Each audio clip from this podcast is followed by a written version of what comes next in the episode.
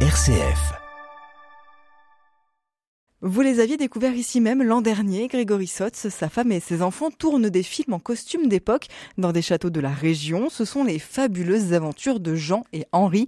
Cet été a été tourné dans le Mâconnais, le Beaujolais, l'Ain et le Nord. Le cinquième film, un long métrage avec pour acteurs notamment le député Bernard Perru, un éditeur local, un restaurateur connu ou encore Bruno Paquier de Vigne. Le tome 2 des aventures de Jean et Henri, adaptation des films en livre, est sorti lui le 4 octobre. On fait le point sur toutes ces nouveautés avec Louis Sotz, donc 12 ans, Martin Sotz, 11 ans et Grégory Sotz, le papa. Bonjour à tous les trois. Bonjour, Bonjour madame. madame. Qui sont Jean et Henri? Jean et Henri, joués par Louis et Martin, sont donc les ancêtres des enfants qui ont vécu dans le Beaujolais, qui avait à peu près l'âge des enfants actuellement en 1915, auquel on a donné le nom de Jean et Henri de Maupanzy, mais qui sont librement inspirés de véritables personnages, Jean et Henri de Monspé. Pourquoi avoir décidé de vous lancer comme ça dans euh, la production de films autour de l'histoire familiale? Alors parce que l'histoire est très belle et parce qu'on a des traces familiales. On a des livres manuscrits qui expliquent ce qu'ont vécu la famille des Monspé à Saint-Georges-de-Renins, au château de Montchervet, qui est devenu maintenant la mairie de la ville de Saint-Georges-de-Renins. Et euh, donc on a euh, cet ouvrage manuscrit qui s'appelle Ma famille et mes amis pendant la guerre et qui nous donne plein de petites anecdotes de ce moment-là, mais également qui donne pas mal de spécificités qui correspondent au caractère de Jean et Henri. Ça nous a donné envie de les faire connaître aux enfants, d'autant plus que cette histoire qui est très jolie est également un vecteur de transmission de valeurs, puisque cet ouvrage est scandé par des lettres écrites par le papa qui est sur le front et qui sont des lettres qui sont de véritables écoles de vie. On pourrait prendre une lettre et l'afficher euh, à côté du lit. Et je pense que la vie serait assez jolie si on, suivait euh, ces préceptes. C'est toujours un peu compliqué de transmettre effectivement des choses euh, écrites comme celle-ci. L'idée, c'était d'intégrer ces valeurs également transmises, de les pérenniser à travers quelque chose d'assez ludique, puisque le fait de jouer dans un film en famille, c'est plutôt sympathique. Ce qui est très amusant, c'est que vu que ça vient de l'écrit, il y a une espèce de retour de boomerang, puisque maintenant, on se retrouve aussi à écrire des livres sur lesquels on va reprendre quasiment textuellement des brides de lettres que Louis de Monspé a écrit à ses deux enfants. Qu'est-ce que ça vous fait, vous les enfants, de jouer euh, dans des films sur l'histoire de votre famille? Qu'est-ce que vous en pensez? Moi j'aime bien. Rappelle-nous qui tu joues. Jean, euh, mon arrière-grand-père, c'est Jean. Je suis content Ils sont pareils, papa et maman, sur le film qu'en vrai? Non. Ça dépend du rôle qu'il joue. Quand il joue papa, il change pas trop. Mais quand il joue les brigands ou oncle Philibert, il change. Ils ont l'air plus terribles. Il a l'air plus terrible, papa. Alors l'histoire, c'est qu'effectivement, dans le prochain film, j'ai euh, trois rôles, je crois. Le rôle du papa, le rôle d'un oncle, donc le papa est très sérieux, c'est peut-être le vrai papa finalement. Celui de l'oncle, euh, beaucoup plus léger, c'est une espèce d'OSS 117, on va dire, si tu veux prendre une image, qui vit dans un monde un peu parallèle, euh, un vieux célibataire euh, qui ne rêve que de retourner dans les colonies, et puis qui est très loufoque. Et ensuite, euh, celui euh, d'un brigand, d'un brigand du début du siècle, qui lui veut vivre de petits larcinages mais qui est pas très intelligent non plus. Ça fait des compositions assez amusantes. Ce cinquième film a donc été tourné dans les chemins du Beaujolais. C'est vous, Grégory, un passionné de cinéma, qui pilotez un peu ce projet. Votre vrai métier, c'est ostéopathe. Hein. Vous n'êtes euh, pas metteur en scène ni réalisateur euh, de, de formation. Qu'est-ce qui vous a mené sur les chemins du cinéma comme ça? C'est tout d'abord une passion. C'est-à-dire que adolescent, je m'intéressais, euh, bon, comme beaucoup d'adolescents, au film, mais je m'intéressais euh, essentiellement à la technique. Je me disais, mais si j'ai euh, telle émotion, ou si j'ai peur, ou si je suis heureux, euh, comment la caméra est positionnée? Donc euh, je me suis amusé avec un caméscope jeune, comme je probablement beaucoup de personnes, hein, à faire mes petits courts-métrages, mais en essayant justement de regarder ce que certains maîtres pouvaient expliquer. Pour le coup, j'étais très très attentif et j'étudiais beaucoup les, films d'Alfred Hitchcock, parce que bah, en fait, je trouvais que techniquement, ça me parlait. Et puis en plus, c'était assez simple entre guillemets à reproduire. Tout était tellement euh, démesuré que voilà, ça m'a donné le goût de techniquement euh, essayer de faire des choses. Et puis évidemment, là aujourd'hui, on a une époque assez merveilleuse dans ce sens-là, c'est qu'avec un téléphone, on est quand même capable de pouvoir euh, faire des choses assez extraordinaires, alors qu'avant, avec un immense caméscope, on avait un truc assez terrible. On l'a dit, c'est donc votre cinquième film qui sort cette année. Cette fois-ci, c'est un long métrage. Pourquoi un long métrage? Quelles sont les différences avec les quatre autres films que vous avez déjà tournés? C'est un long métrage parce que en fait, il va prendre beaucoup plus de temps, tout simplement parce que au fur et à mesure des, des films, on a le désir d'affiner et de complexifier le scénario. Je m'attendais pas à ce que ce soit si long, mais en fait, ce qui s'est passé aussi, euh, ce qui est très sympathique, c'est qu'on a eu à chaque fois pas mal de rencontres de personnes qui nous ont demandé s'ils pouvaient participer. Alors au début, c'était assez simple puisque j'avais prévu une section du film qui pouvait être un melting pot où on pouvait rajouter, c'est comme une succession de sketchs. À un moment, ça a été un peu rempli et puis bah en fait, euh, on rencontre quelqu'un qui nous demande ou nous-mêmes on rencontre quelqu'un d'un petit peu connu et on lui dit bah tiens, est-ce que vous voudriez faire une apparition? Donc à chaque fois, il faut au dernier moment rajouter une scène.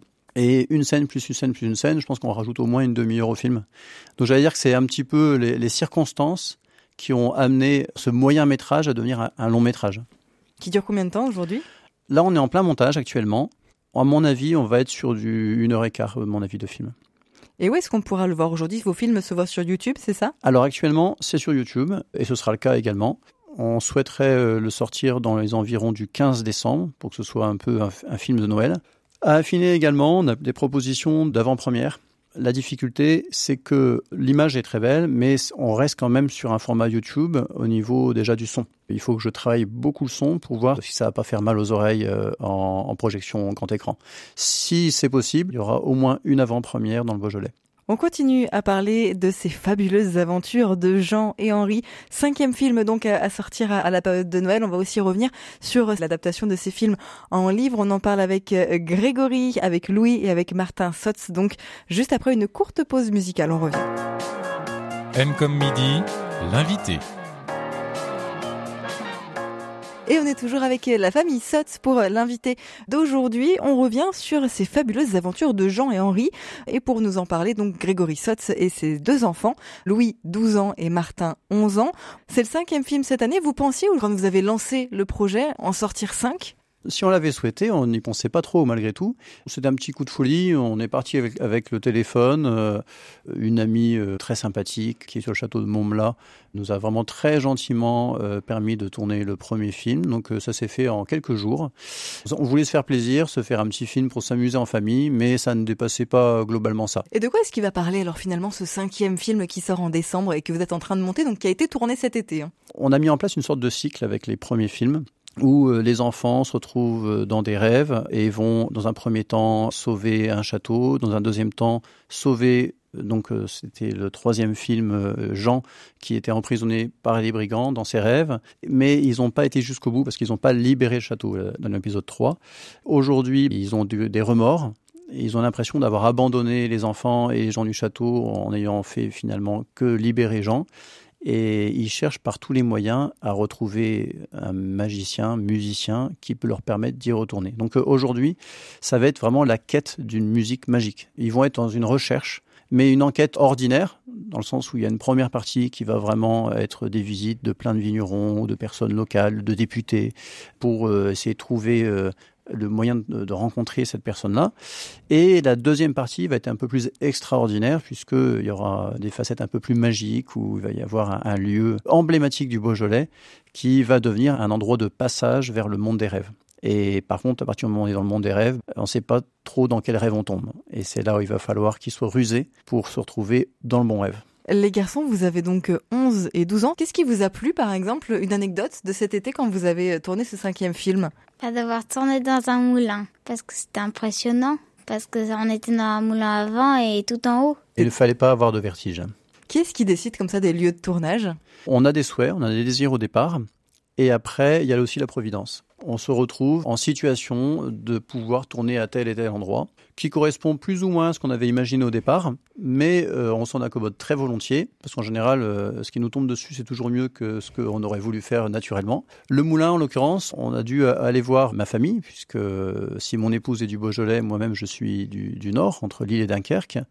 Et puis mes oncles s'occupent d'un vieux moulin en bois qui a été totalement restauré, qui est un moulin sur pivot, et qui est assez impressionnant parce qu'il est assez haut. Et je vous dis ça parce que j'ai beaucoup de vertige.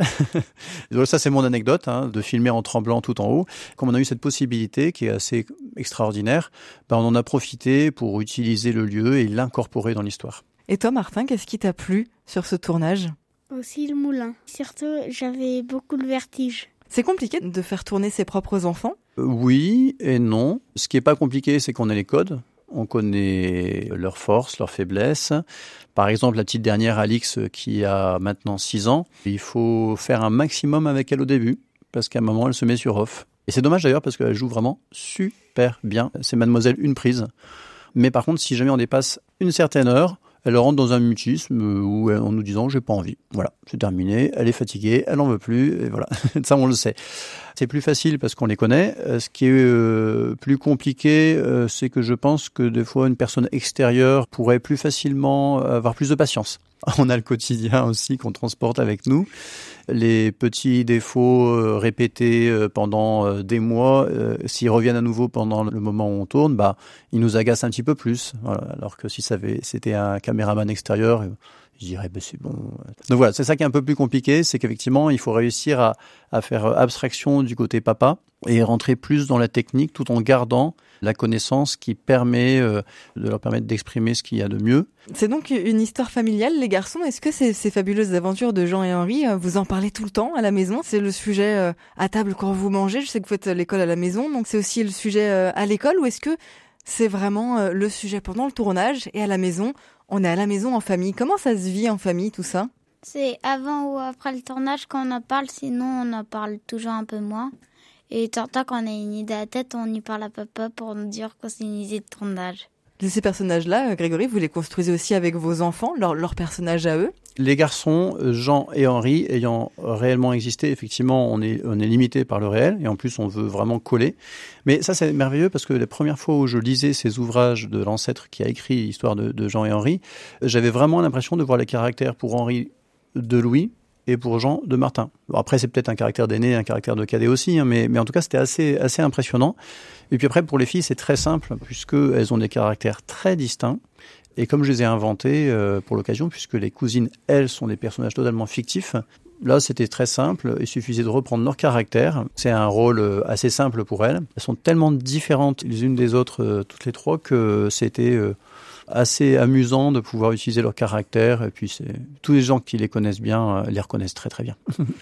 Vous avez sorti euh, deux livres, donc sur euh, la Seigneurie de Bailly et les miracles de Noël. Ce sont les adaptations du film. Pourquoi les avoir sortis en livre et qu'est-ce qu'ils racontent ces livres?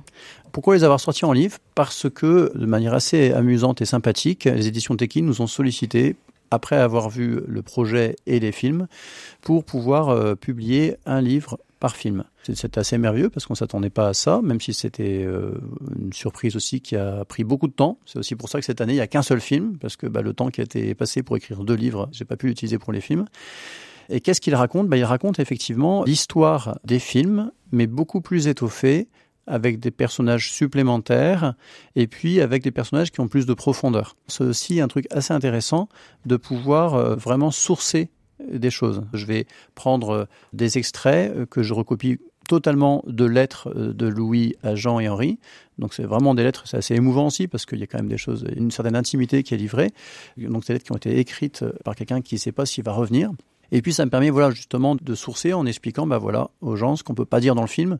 Bah voilà, vous voyez cette lettre là, elle a réellement été écrite sur le front pour les deux petits garçons. Ce message que nous on voulait faire passer en famille à nos enfants, et ben maintenant grâce à ça on peut le faire passer à tous les enfants qui lisent ce livre. Alors, c'est une histoire parmi tant d'autres parce que la Première Guerre mondiale, euh, aussi terrible a-t-elle pu être, qu'en fait, ça a justement suscité énormément de beaux profils d'actes héroïques et énormément de beaux exemples à suivre.